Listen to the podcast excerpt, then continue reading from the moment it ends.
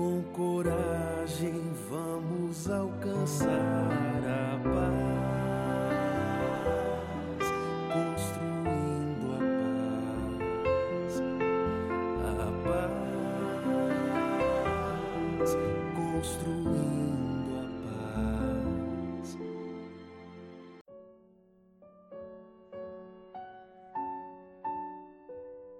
Olá, queridos amigos e amigas. Este é o podcast Liderança Espírita para a Nova Era, uma promoção da Federação Espírita do Rio Grande do Sul, através da sua vice-presidência de unificação pelo setor de formação de lideranças espíritas. Esse é o episódio de número dezessete, intitulado O Coração do Líder, o Princípio do Altruísmo. Eu sou Fabiano Souza, trabalhador espírita e diretor do Departamento de Tecnologia da Informação da Federação Espírita do Rio Grande do Sul. E para nossa alegria, contamos hoje com a presença amiga da querida irmã Helena Bertotto, que é trabalhadora e palestrante espírita, vinculada ao Centro Espírita Leon Denis, de Porto Alegre, e também diretora da área de atendimento espiritual no Centro Espírita da nossa Federação Espírita do Rio Grande do Sul.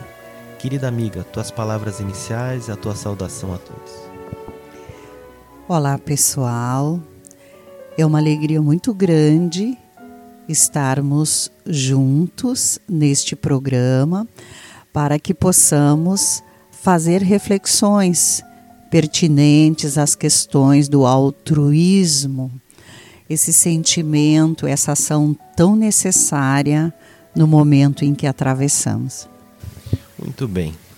A Helena, em conjunto com outras muitas mãos, conduziu no seio da área de atendimento espiritual no Centro Espírita da Federação Espírita do Rio Grande do Sul, desdobrando a orientação da nossa Federativa Nacional acerca da necessidade de subsidiar o movimento espírita, sob essa área tão importante do atendimento espiritual no Centro Espírita, e desse projeto culminou a obra Atendimento Espiritual no Centro Espírita, produzida, conforme eu comentei anteriormente, a muitas mãos no seio da nossa federativa. Helena, fale-nos um pouco sobre como foi esse processo de construção e a importância da divulgação desta obra, Atendimento Espiritual no Centro Espírita, que eu tenho a minha aqui em mãos, está já na terceira edição, mas ela já está numa, vers- numa edição nova, né? Isso, estamos na quarta edição. A história começou assim. Nós, enquanto Departamento Doutrinário da Federação Espírita do Rio Grande do Sul, observando o livro Orientação ao Centro Espírita, ah, divulgado pelo Conselho Federativo Nacional em dois mil e seis, observamos que no Orientação remetia a questão do atendimento espiritual, que ela deveria ser feita, estudada, ser pensada em uma forma sistematizada, onde as diversas atividades, a recepção, o atendimento fraterno pelo diálogo, a explanação do Evangelho à luz da doutrina espírita, o atendimento pelo passe, as irradiações e também o Evangelho no lar e sua implantação, necessitariam ser planejadas e executadas, avaliadas também na sua interdependência, porque existe uma interdependência entre todas essas atividades. Então, pensando nisso, a Federativa desenvolveu um projeto para implementar essa área através do Departamento Doutrinário. Então, foi formada uma equipe de colaboradores e, através de encontros regionais, oficinas, seminários, minicursos, essa equipe foi divulgando em todo o estado a necessidade de capacitação dos trabalhadores desta área. E foram também sensibilizados dirigentes e os próprios trabalhadores quanto à necessidade da sistematização da atividade, ou seja, ter um olhar integrado sobre todos os segmentos do atendimento espiritual no Centro Espírita. E a dona Maria Onima Sorte, na época coordenava a área nacional, ela representava essa necessidade de sistematização numa história bem singela. Então ela contava que, ela fazia uma analogia, que o atendimento espiritual era uma família composta pela recepção, atendimento fraterno pelo diálogo, passes, irradiações, explanação do Evangelho, enfim, etcétera, e que moravam todos numa mesma rua, mas em casas separadas. Então, eles não se comunicavam, não se falavam, não sentavam juntos para o planejamento. Então, esse olhar sistematizado fez com que toda essa família atendimento espiritual se reunisse numa só moradia, o atendimento espiritual no Centro Espírita, e fosse olhada na sua interdependência, na sua valorização, com um olhar abrangente no todo. E a equipe do Departamento Doutrinário formou uma equipe de colaboradores para desenvolver esse projeto. Esse projeto foi levado para o Estado, foi fomentado, foi divulgado. E uma data que foi marco para nós, essa equipe foi formada a partir de dois mil e oito. E depois de uns três anos de trabalho, surgiu essa obra.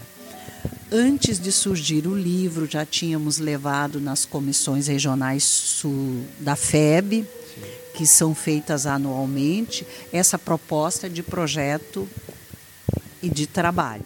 E depois desses anos de trabalho, em dois mil e dez, foi editado o primeiro livro, Atendimento Espiritual no Centro Espírita.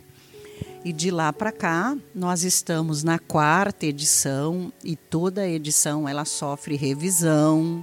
Enfim, o livro tem um olhar especial e acrescentado algumas coisas que se vivencia e organizado outras, enfim. E essa obra tem muita importância para nós da área doutrinária. Antes era Departamento Doutrinário, hoje o Departamento Doutrinário ele trabalha em áreas, área da mediunidade, área do atendimento espiritual, área da infância e juventude, enfim. E esse olhar doutrinário que era do Departamento Doutrinário, hoje ele está centrado na nossa vice-presidência doutrinária da Federativa. Por que que esse livro tem importância, Fabiano? Assim, porque ele é uma obra muito rica. Ele começa detalhando essa necessidade da visão sistematizada. Ele traz a parábola do filho pródigo, que simboliza bem esse filho que volta, que é acolhido, amparado, e informa. Ele define todas as atividades que compõem o atendimento espiritual, fala dos seus objetivos, fala do procedimento para executar cada uma, do passo a passo, e ainda sugere um perfil de trabalhador para cada uma dessas atividades. É linda essa história, porque quando nós acessamos esta obra nas nossas livrarias da Casa Espírita ou do Movimento Federativo, na própria livraria da Federação Espírita do Rio Grande do Sul, a nossa livraria Francisco Spinelli, ou também quando participamos das diversas oficinas da área de atendimento espiritual no Centro Espírita, nós não vemos esse trabalho silencioso e de formiguinha, de várias, de muitas formiguinhas, né, nesse paradigma de rede, que culminou em toda essa estruturação, em toda essa metodologia de como bem atender. Mas, querida amiga, todos os postos de trabalho em uma instituição espírita são importantes. Mas, penso eu, que temos na recepção e no atendimento fraterno, principalmente para aqueles que chegam pela primeira vez nas nossas casas, Esse que é o primeiro contato, a primeira impressão com o centro espírita e com o próprio espiritismo.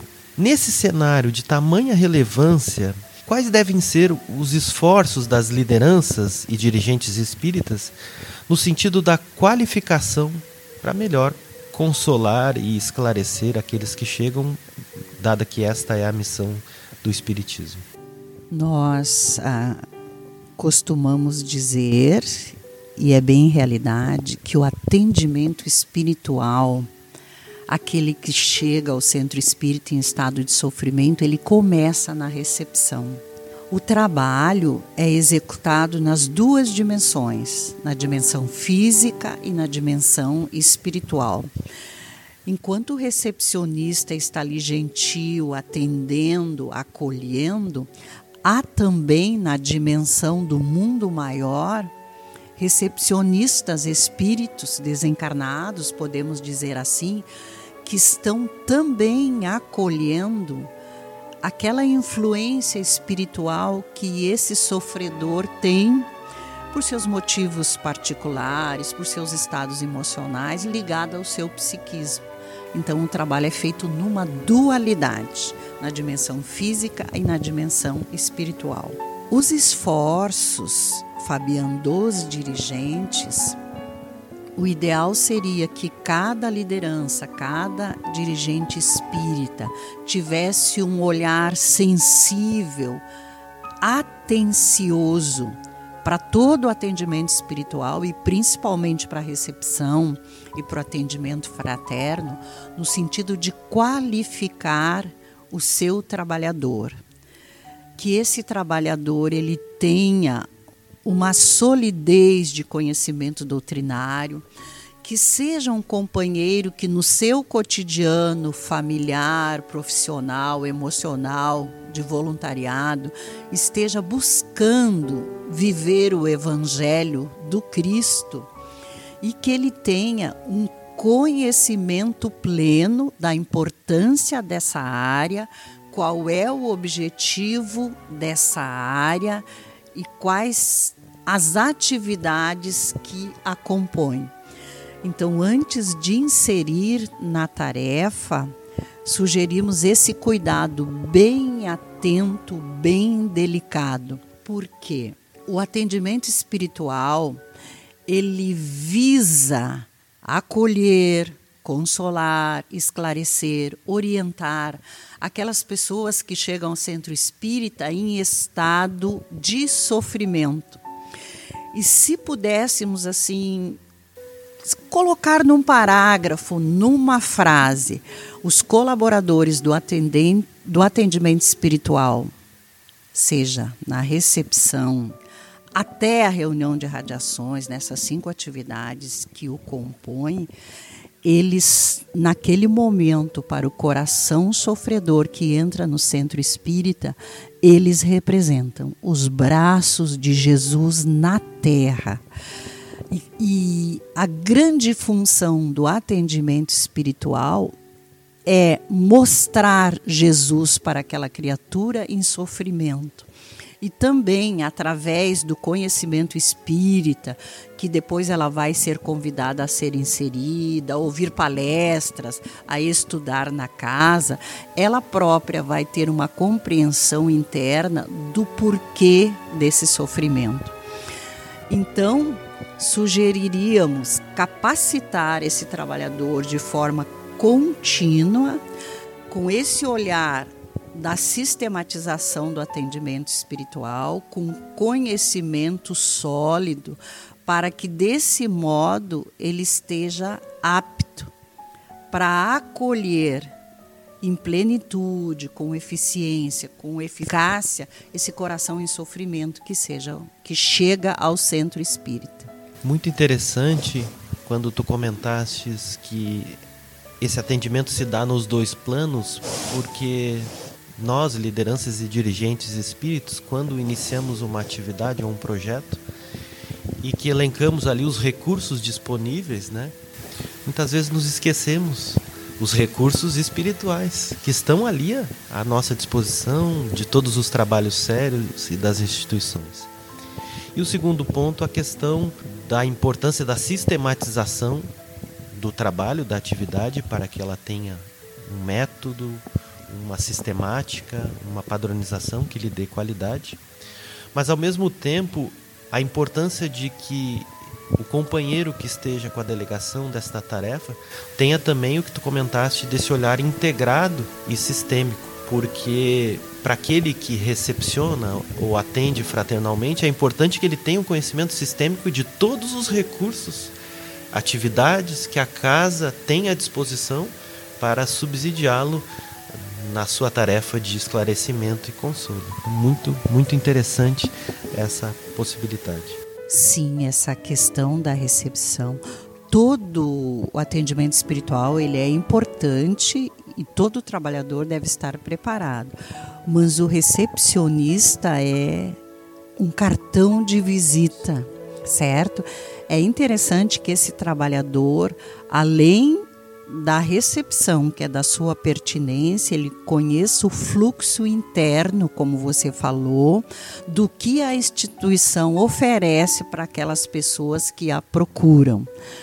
Ah, os dias de trabalho, os dirigentes, ah, dias em que os dirigentes estão na instituição voluntariando, porque há necessidade que essa gama de informações esteja bem clareada junto ao recepcionista, para que ele preste realmente as informações que aqueles que procuram o centro, porque às vezes há perguntas específicas, olha, me disseram para mim vir aqui, receber um passe, e será que é bom um passe? Então aí já entra a necessidade desse conhecimento integrado.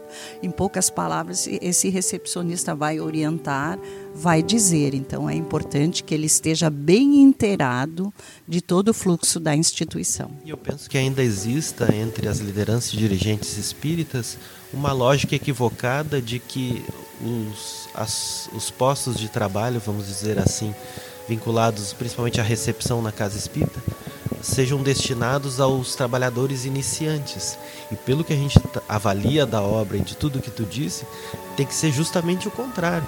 Está ali os recursos mais habilitados, capacitados e experientes, porque é o cartão de visitas da instituição, do próprio espiritismo. Sim, perfeito, perfeito. É claro que nós não vamos recusar as mãos de trabalho que se oferece, porque no cotidiano do centro espírita chegam pessoas que gostam de gente e que gostariam de estar ali atendendo, mas elas precisam ser preparadas para isso, para que elas estejam seguras. Não basta sorrir e atender bem. É necessário solidez doutrinária, vivência do Evangelho, conhecimento do fluxo de todo o trabalho que a instituição oferece, equilíbrio, amorosidade, empatia, porque muitas dores vão chegar. E quando os corações doridos chegam, as pessoas que chegam, elas não estão em processo de equilíbrio. Então, há necessidade de muita serenidade, empatia e altruísmo desse recepcionista. Querida amiga, eu quero tocar num ponto sensível e quem nos escuta vai entender o que eu irei te perguntar, aproveitando da tua presença, do teu amplo conhecimento nesse sentido. O episódio de hoje tem como estudo esse princípio do altruísmo, que significa atender às necessidades do nosso próximo.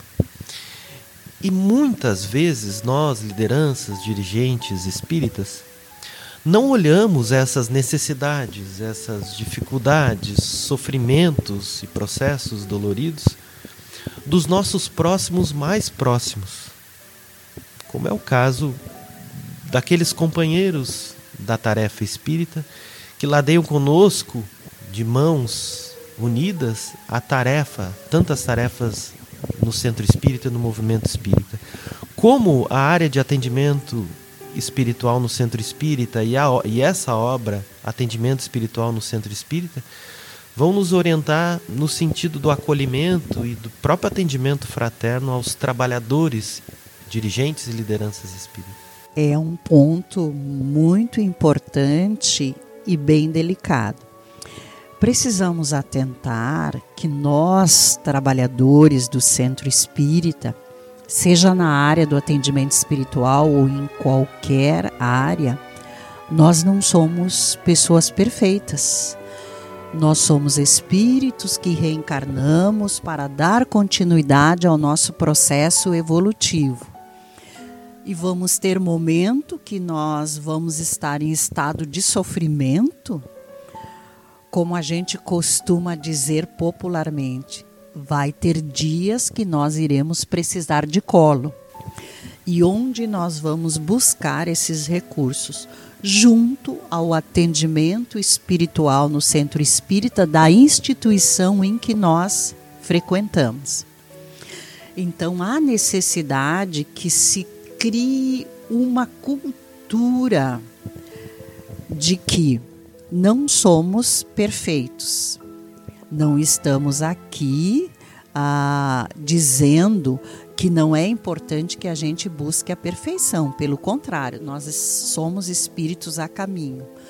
Por que coloco isso? Há necessidade que nós, trabalhadores, além desse esforço de conhecer a doutrina, de viver a doutrina, de desenvolver esses sentimentos amorosos, de desenvolver o altruísmo em nossos corações, que estejamos conscientes que também podemos falir. E quando isso acontecer, nós não estamos em condições de estar na linha de frente do trabalho. Daí nós vamos passar a ser usuários, vamos usar essa palavra, daqueles recursos consoladores que o Centro Espírita oferece. E para que assim seja, Fabião, há necessidade que a gente cultive a humildade em nossos corações, como trabalhadores, como dirigentes espíritas. Olha, chegar no nosso diretor de trabalho, sejamos nós presidentes da instituição, o coordenador diário, um simples trabalhador. Chegar no nosso coordenador e dizer, olha, hoje eu não estou bem, não vou poder ficar à frente da tarefa, eu gostaria de receber auxílio. Então, muitas vezes necessitaremos ser ouvidos, vamos procurar o atendimento fraterno. Muitas vezes estamos necessitados de um plus a mais, de energia. Então, vamos ouvir uma palestra com atenção e no momento do passe, vamos ah, receber esse passe.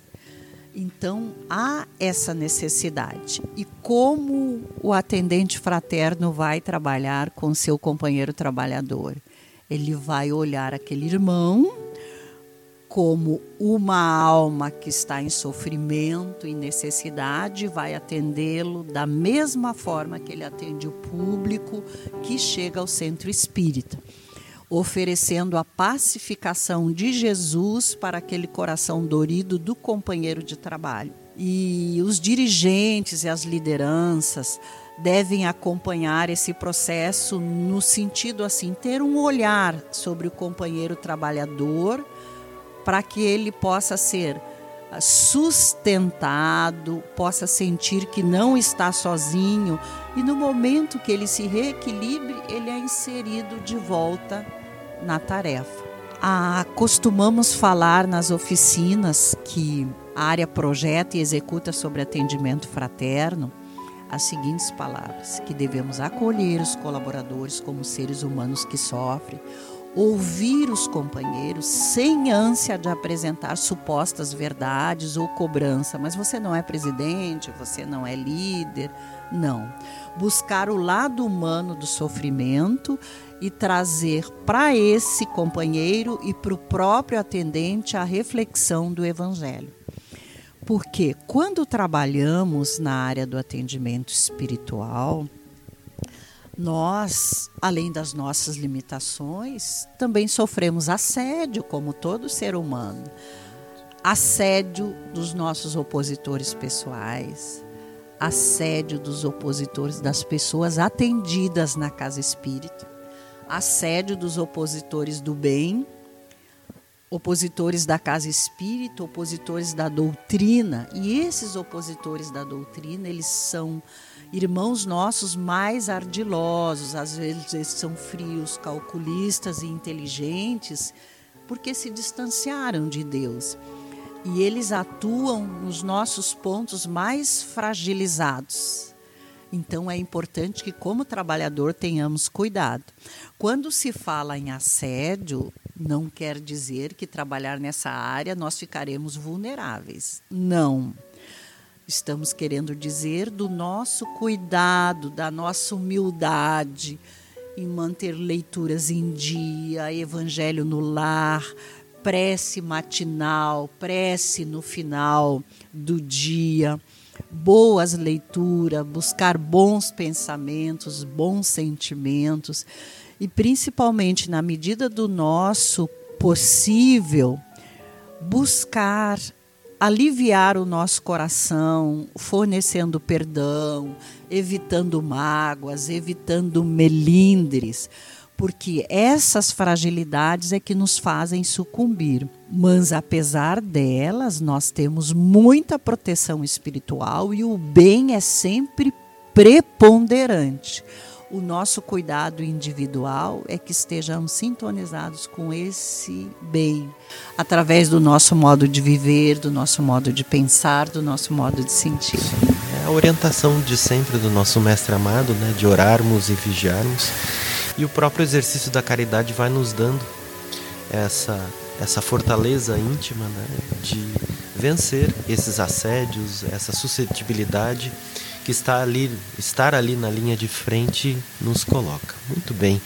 Riqueza de subsídios e conhecimentos que essa obra nos traz, né? Então fica o convite para que os companheiros e companheiras da nossa rede de unificação, os espíritas, os líderes da casa espírita, dos órgãos de unificação, possam acessar essa obra e buscar esses subsídios.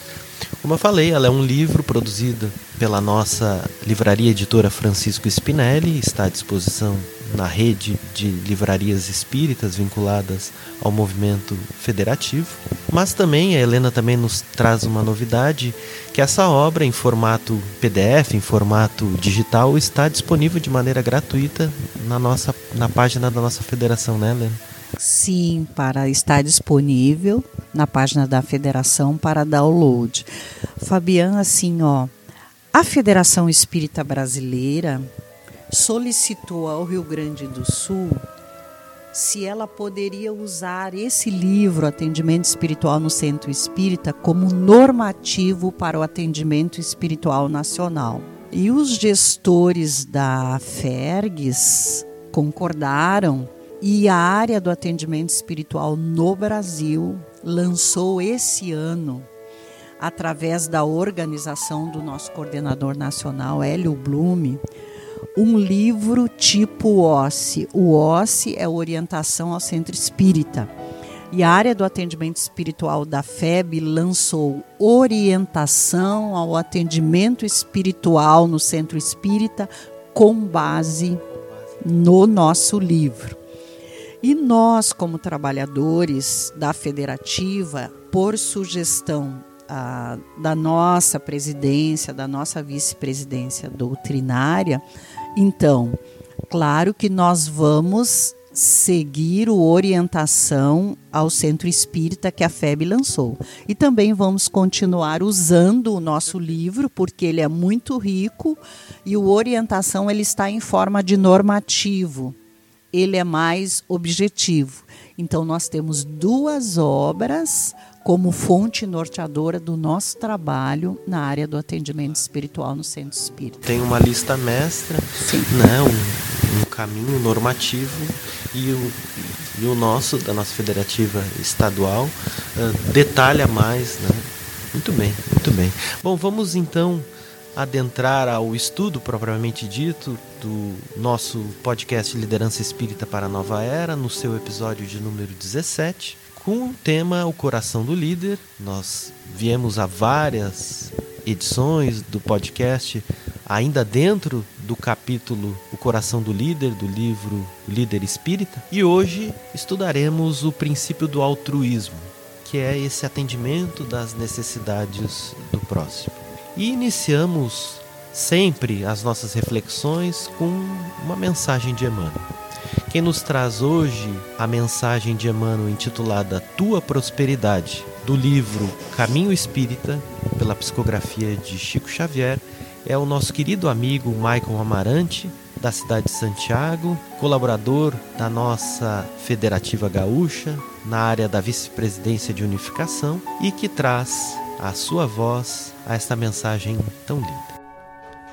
Tua prosperidade, Emmanuel. Reflexões em torno do Evangelho segundo o Espiritismo, capítulo dezesseis, item treze, e de O Livro dos Espíritos, questão setecentos e dois. Tua prosperidade não transparece unicamente da face material do teu dinheiro, das tuas posses, da tua casa, dos teus bens. Ela se compõe das experiências que ajuntaste, de alma transida, ante as incompreensões que te cercaram às horas. Forma-se dos conhecimentos nobilitantes com que amealhaste pelo estudo perseverante, com que te habilitas ao privilégio de minorar a fadiga e o sofrimento dos irmãos que te acompanham à retaguarda, sem luz que os norteie. Ergue-se das palavras temperadas, de prudência e de amor, que as provações atravessadas com paciência te acumularam no escrínio da alma, transfigurando-te em socorro aos caídos. Eleva-se dos gestos de compaixão que amontoaste à custa das disciplinas a que te submeteste em favor dos que amas, pelos quais adquiriste o tato capaz de arredar a discórdia no nascedouro. Avoluma-se nas migalhas de tempo que sabes extrair das obrigações retamente cumpridas, para que te não falte a oportunidade de trabalhar no amparo aos menos felizes. Tua prosperidade brilha nos exemplos de fraternidade com que dignificas a vida, nas demonstrações de altruísmo com que suprimes a crueldade, nos testemunhos de fé renovadora com que levantas os tíbios ou nos atos de humildade com que desarmas a delinquência. Reparte com o próximo os valores que transportas no espírito. Aquele que verdadeiramente serve, distribui sem nunca empobrecer-se. Quem mais deu e quem mais dá sobre a terra é Jesus Cristo, cuja riqueza verte infinita dos tesouros do coração. É impressionante como Emmanuel nos impressiona a cada, a cada mensagem que nós temos contato da sua autoria, porque ele, falando sobre prosperidade, que no nosso entendimento mais limitado, numa visão materialista, nos aponta tão somente para prosperidade no campo material, das finanças, das nossas posses materiais. Emmanuel, ao longo dessa mensagem, vai estabelecendo marcações em como espiritualmente se estrutura essa verdadeira prosperidade. Então ele diz que ela se compõe, ela se forma, ela se ergue, ela se eleva, ela se avoluma, ela brilha em todos aqueles movimentos nossos em direção de dentro de nós para fora, em benefício do próximo. As experiências ante as dificuldades, as incompreensões com o nosso próximo, os conhecimentos que a gente adquire pelo estudo, mas que a gente se habilita a que aquele conhecimento, aquele estudo produza o bem nos nossos irmãos, diminuindo o sofrimento e a dor. As provações que passamos nessas dificuldades dos relacionamentos, todo o tempo que a gente dedica para trabalhar no amparo aos irmãos menos felizes, nos exemplos de fraternidade, nas demonstrações de altruísmo, que é esse deslocamento do nosso ser ainda egoísta em benefício do próximo. Mas interessante que lá para o fim ele diz assim, ó, e nos orienta: reparte com o próximo os valores que transporta no espírito. Aquele que verdadeiramente serve, distribui sem nunca empobrecer-se.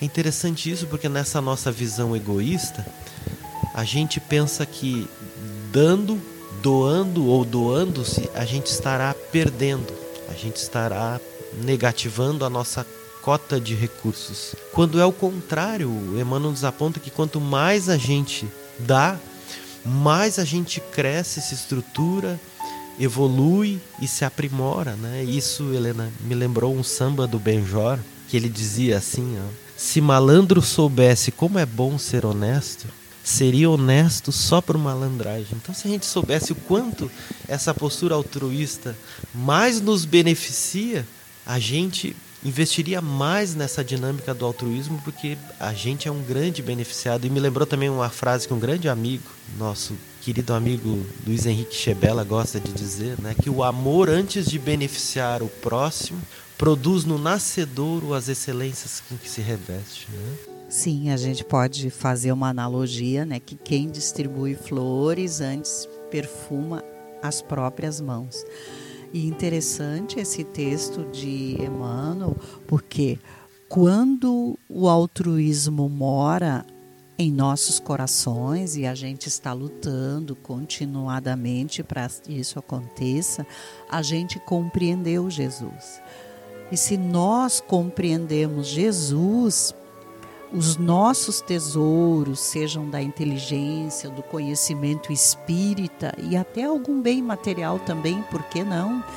Eles não ficam para nós, eles são distribuídos, e quanto mais se doa, mais nós ficamos enriquecidos dessas virtudes. Adentrando ao capítulo Coração do Líder, do livro O Líder Espírita, onde os autores tratam o princípio do altruísmo, que é atender às necessidades do outro, com base no livro O Monge e o Executivo, do autor James Hunter.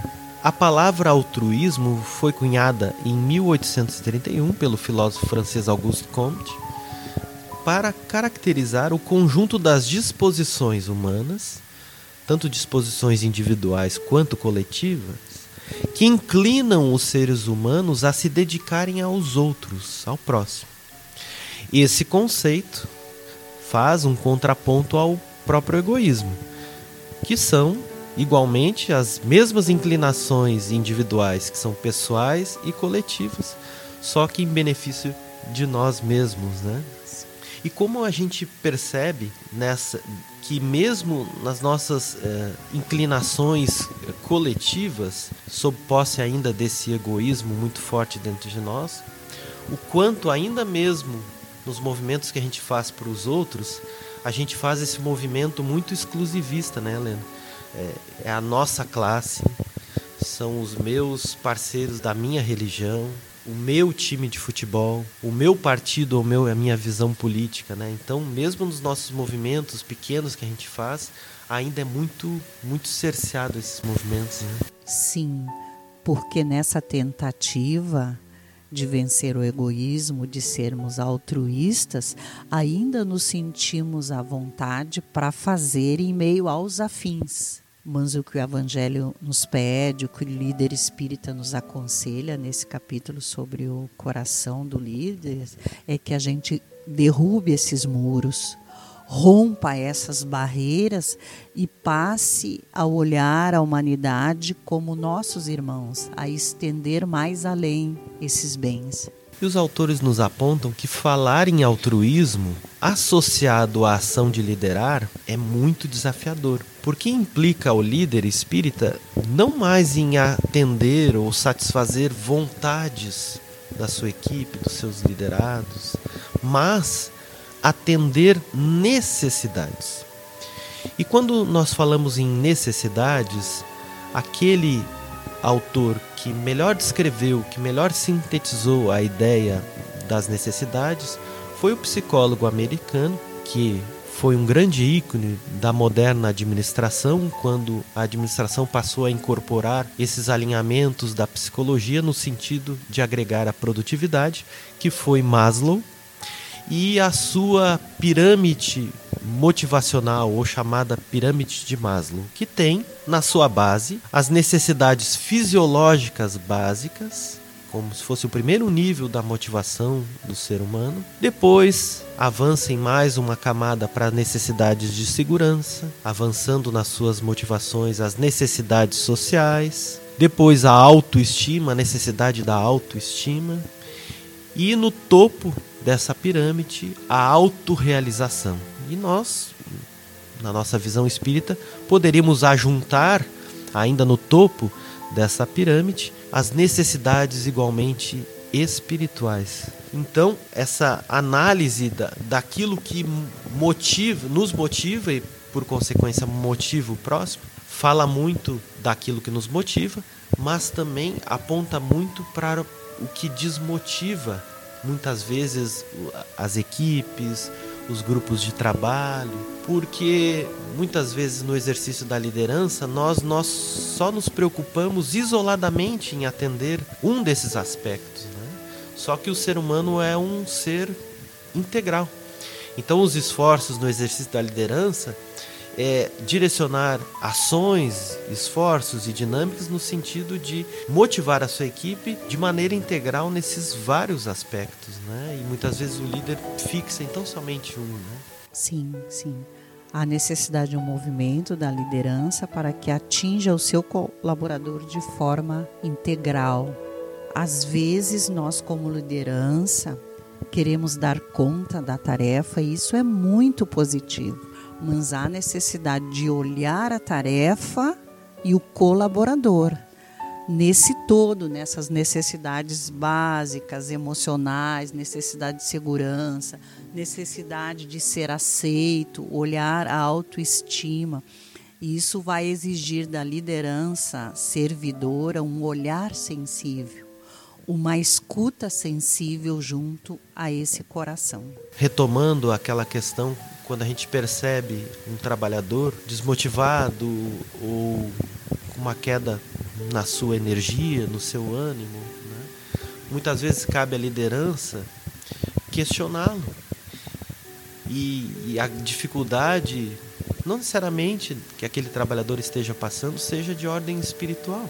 Ele pode estar, por exemplo, com dificuldade na, no deslocamento para a casa espírita, ou alguém que cuide do, do seu filho ou da sua filha para que ele possa ir à, à tarefa com mais tranquilidade. Enfim, ele está tendo que deixar num vizinho, né? E aí a liderança pode articular que ele leve o filho, né? Que a gente estabeleça ali uma rede de cuidado para que ele possa trabalhar com tranquilidade. A gente tem essa, esse cacuete de achar que tudo é espiritual e às vezes é uma necessidade básica de segurança que atendida pode remotivar aquele trabalhador. Sim, como espíritos encarnados na sociedade humana, nós vamos ter muitas dificuldades, necessariamente não são todas elas espirituais, né? E para que isso aconteça, eu não sei se você concorda comigo, para que essas necessidades sejam atendidas, a necessidade de presença da liderança, de olhar sensível, de conversa, de um vínculo, para que se abra um canal de confiança entre líder e liderado, e o líder reconheça. Talvez a gente esteja assim ousando ou querendo demais, porque se você conhece o teu trabalhador, tem uma fala do Cristo, né, que ele conhece as suas ovelhas, certo? Se você conhece, você já vai perceber que alguma coisa não está bem ali, já vai se aproximar, já vai envolver o irmão.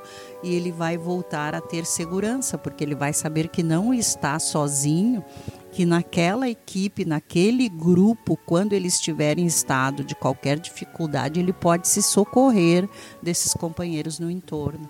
Sim, e muitas vezes o dirigente ou a liderança espírita tem tão somente o dia da tarefa como esse momento do encontro. E no dia dos trabalhos da casa espírita é muito corrido, né? Então, é importante que líderes e liderados promovam outros momentos de encontro para que essa escuta, para que esse diálogo interno possa acontecer de uma maneira mais tranquila, né? E esse conhecimento das amplas necessidades, das múltiplas necessidades, possam se dar de uma maneira mais clara e mais explícita. Sim, para que se conheçam melhor. Porque às vezes dentro da tarefa nós estamos tão concentrados e tão comprometidos Mance, a gente promover, como você falou, outro encontro, além trabalho, né? Não sei como pode ser isso, pode ser uma roda de conversa, pode ser até numa reunião de um encontro para avaliação, que seja mais informal, assim, que as pessoas possam ir olhando umas às outras, sentindo o companheiro, aprendendo a conhecê-lo. E é uma tarefa desafiadora e que gera esse envolvimento, essa dinâmica e esse trabalho, né? E necessariamente o líder precisa envolver tempo nessa equação, né? Porque conforme nos sinaliza a própria questão seiscentos e vinte e nove de O Livro dos Espíritos, o homem procede bem quando tudo faz. Esse tudo faz, né, nos amplia as múltiplas possibilidades de de encontro, de tempo e de recursos para que a gente possa fazer tudo, tudo ao nosso alcance pelo bem de todos, porque então cumpre, como sinalizam os espíritos, desse modo estará cumprindo a lei de Deus. Então é importante avaliar o melhor para todos, tendo essa lucidez, essa calma para esse mapeamento e definir, né? Porque muitas vezes também é trabalho do líder fazer essa separação do joio do trigo, né? Daquilo que é simplesmente uma vontade, só um capricho atendendo alguém ainda muito envolvido com orgulho, ou que realmente é uma necessidade, né? Então o líder também precisa dessa avaliação, né? Muita calma para fazer essa avaliação, para extrair dessa avaliação aquelas necessidades que são legítimas, já que vontades são simples anseios ainda no nosso coração tanto orgulhoso. E agora, no nosso momento literário, nós teremos do livro Uma Vida de Amor e Caridade, obra mediúnica psicografada por Francisco Cândido Xavier e de autoria espiritual de Maria Dolores, a mensagem intitulada Ante o Próximo, na voz da nossa querida irmã e amiga colaboradora do setor de formação de lideranças espíritas, Juliana Farias. E quem é o meu próximo? Indaguei ao coração da vida. E o coração da vida, obedecendo à lei, respondeu com voz clara e decidida. Olha em redor de ti, onde o dever te leve, do espaço livre e amplo, à senda estreita e breve. Fita em teu próprio lar. É teu pai, tua mãe, teu irmão, teu parente. E mais alguém do grupo familiar. É o vizinho piedoso e intransigente. É o mendigo a esmolar que te visita a porta. O amigo suscetível de amparar-te é aquele que padece privação ou problema em qualquer parte. É aquele que te esquece e o outro que te humilha, a esconder-se no ouro em que se alteia e brilha, para depois cair quando se desilude. É aquele que se faz bandeira da virtude e o outro que te apoia ou te faz concessões. É aquele que te furta o lugar e o direito, alimentando a sombra do despeito, sem que te saiba ver as intenções. É a mulher que te guia para o bem, e a outra que atravessa as áreas de ninguém, avinagrando corações. O próximo, afinal, seja onde for, será sempre a criatura que te busca onde estás, procurando por ti o socorro da paz, rogando-te bondade, amparo e compreensão, amizade e calor, dando-te o nobre ensejo de seguir para a luz e na presença do amor. E posso, sem o próximo, viver? Perguntei comovida. E disse novamente o coração da vida: acende sem cessar a luz do bem. Trabalha, serve, crê, chora, sofre e auxilia. Sem o próximo em tua companhia, nunca serás alguém. Muito bem, nos encaminhando para o encerramento do nosso episódio, nós concluímos nas palavras dos autores que esse altruísmo pode também ser traduzido como uma abnegação. E quando nos referimos a essa liderança servidora, necessariamente Jesus é a inspiração. E é inevitável a lembrança da cena dos lava, do lava-pés. O Cristo quis proceder desse modo para revelar-se o escravo pelo amor à humanidade, a qual vinha trazer a luz da vida na abnegação e nos sacrifícios supremos. Isso Emmanuel diz no livro O Consolador, na resposta à questão trezentos e quinze. Esse exemplo que perpetua pelo tempo a todos nós, trabalhadores espíritas, né, Helena? O líder que necessariamente uh, constrói um caminho e mantém esse caminho em direção ao próximo. Então eu gostaria de te agradecer pela tua presença nesse episódio e que tu deixe tuas palavras finais, te despeça de todos. Eu agradeço, Fabiano, pelo convite de estarmos juntos aqui, refletindo.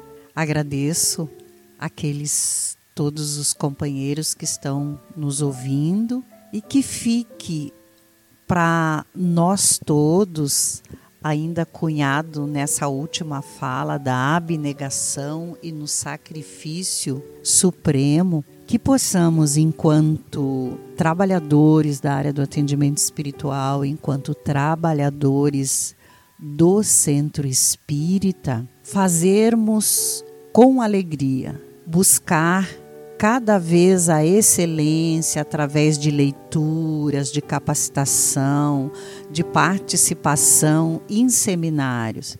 Desenvolver a humildade em nossos corações para saber pedir quando estamos fraquejando, para saber buscar socorro junto ao nosso grupo espírita. E que mantenhamos a chama da nossa fé sempre acesa. Amélia Rodrigues, Espírito, ela amplia aquele dizer de Jesus: vinde a mim, vós que estáis cansados e sobrecarregados. Amélia amplia essa fala dizendo: mas se estiverdes muito cansados e sobrecarregados, que não puderdes vir a mim através da oração, recorrei aos vossos irmãos. Quem são esses vossos irmãos? Nós, trabalhadores da área do atendimento espiritual. Recorrei aos vossos irmãos, que através deles eu vos ajudarei. Muito lindo. Gratidão, amiga. Queridos amigos e amigas, este foi o podcast Liderança Espírita para a Nova Era. Em seu episódio de número dezessete, O Coração do Líder, o Princípio do Altruísmo. Nos despedimos de todos, agradecendo a atenção e a escuta, e que fiquem sempre sob a liderança amorosa e segura do Mestre Jesus. Muita paz. Com coragem vamos alcançar a paz.